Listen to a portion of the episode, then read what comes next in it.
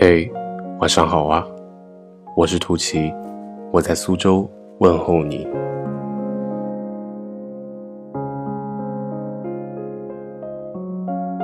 今天呢，谈一个很头疼的测试，另一半忠诚度的测试。为什么今天提起来这个呢？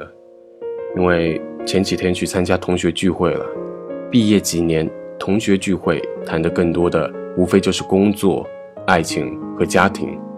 接下来说一个聚会上关于测试忠诚度的狗血悲剧啊。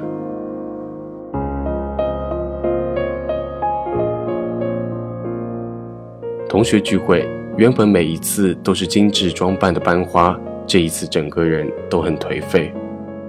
她应该上个月就结婚了，现在一看就没有新婚的样子。饭后喝了点酒，她才哭着说，结婚前一晚，她老公跟她分手了。结婚前一晚，朋友们给她准备了一个单身派对，大家玩得正嗨。有人提议玩个真心话大冒险，就从派对的主角开始，说要考验一下她老公的忠诚度。大家都喝了点酒，谁都没有往深处想，就当作是一个游戏罢了。班花觉得自身条件那么好，老公也一直对她百依百顺，关于爱不爱她这个问题没有什么担心的。要么怎么说，人就是自己作死的呢？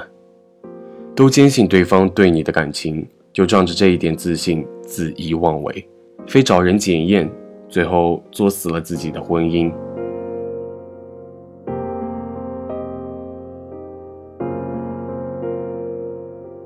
她们让班花闺蜜给班花老公打电话，就说是分手了，一个人很难过，需要有人陪。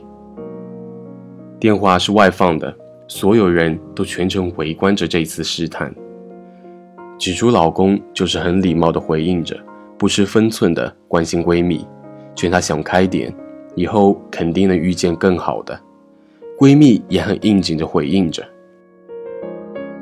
就这样，两个人聊了几分钟，都是些无关紧要的闲聊。有人就在手机屏幕上打字，意思是料不够猛，这样肯定什么都试不出来，然后示意闺蜜试得再深点。闺蜜告诉她老公，自己现在心里真的很难过，也不想回去，就在广场附近开了间房，问她能不能过来陪陪她，什么都不做，喝酒聊天就好。电话那头沉默了，所有人都在等着那边的回复。大概几秒钟之后，她老公说话了，我明天就要结婚了，如果过去了，对谁都不好吧。一向骄傲的班花对这个答案不甚不满意，觉得老公没有她想象中的那般的坚定。有几个朋友没忍住笑了。她老公听到了这边的动静，立马问是怎么一回事。闺蜜回了一句，考验你呢。班花也没多想的接过电话，说她表现还凑合，不然就死定了。谁曾想到电话那头一下子就怒了，你他妈的有病吧。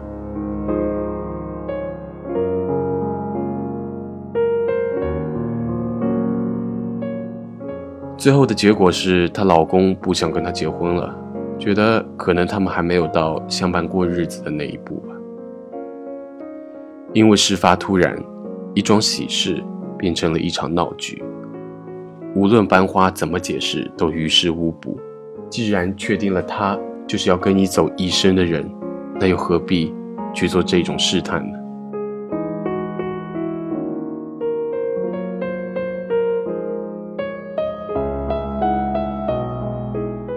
没事儿就别去测试爱情，如果没通过，他配不上你；如果通过了，你配不上他了。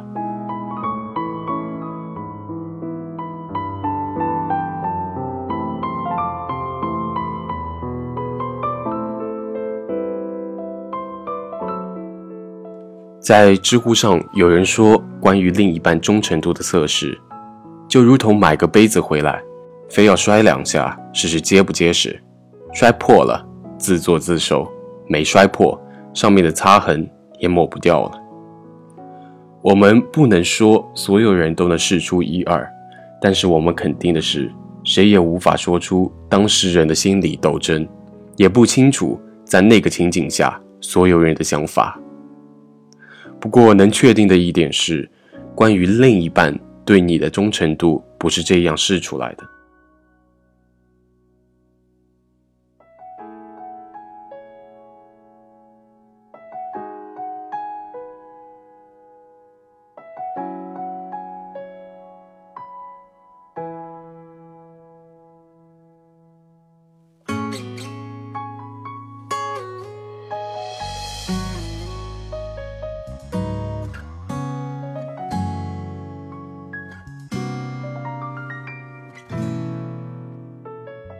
都说路遥知马力，日久见人心。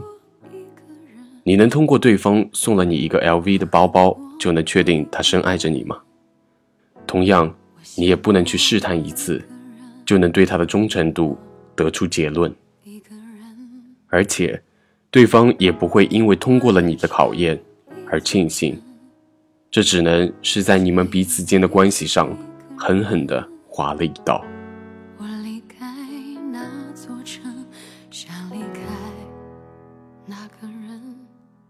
试问，你能接受你的另一半对你的不信任吗？既然选择了对方，也要去选择信任对方。如果产生了问题，就别通过外界的手段去试探，好好想想问题出在了哪里。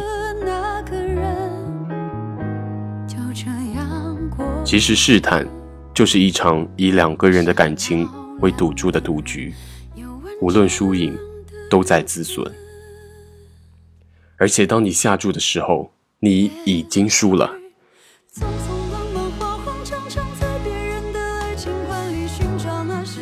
你以为你只是在考验对方，其实你是在伤害对方。一直觉得人性是复杂的，未必经得起刻意的考验。通过考验的人有吗？有，但是未必他能容忍你对他的考验。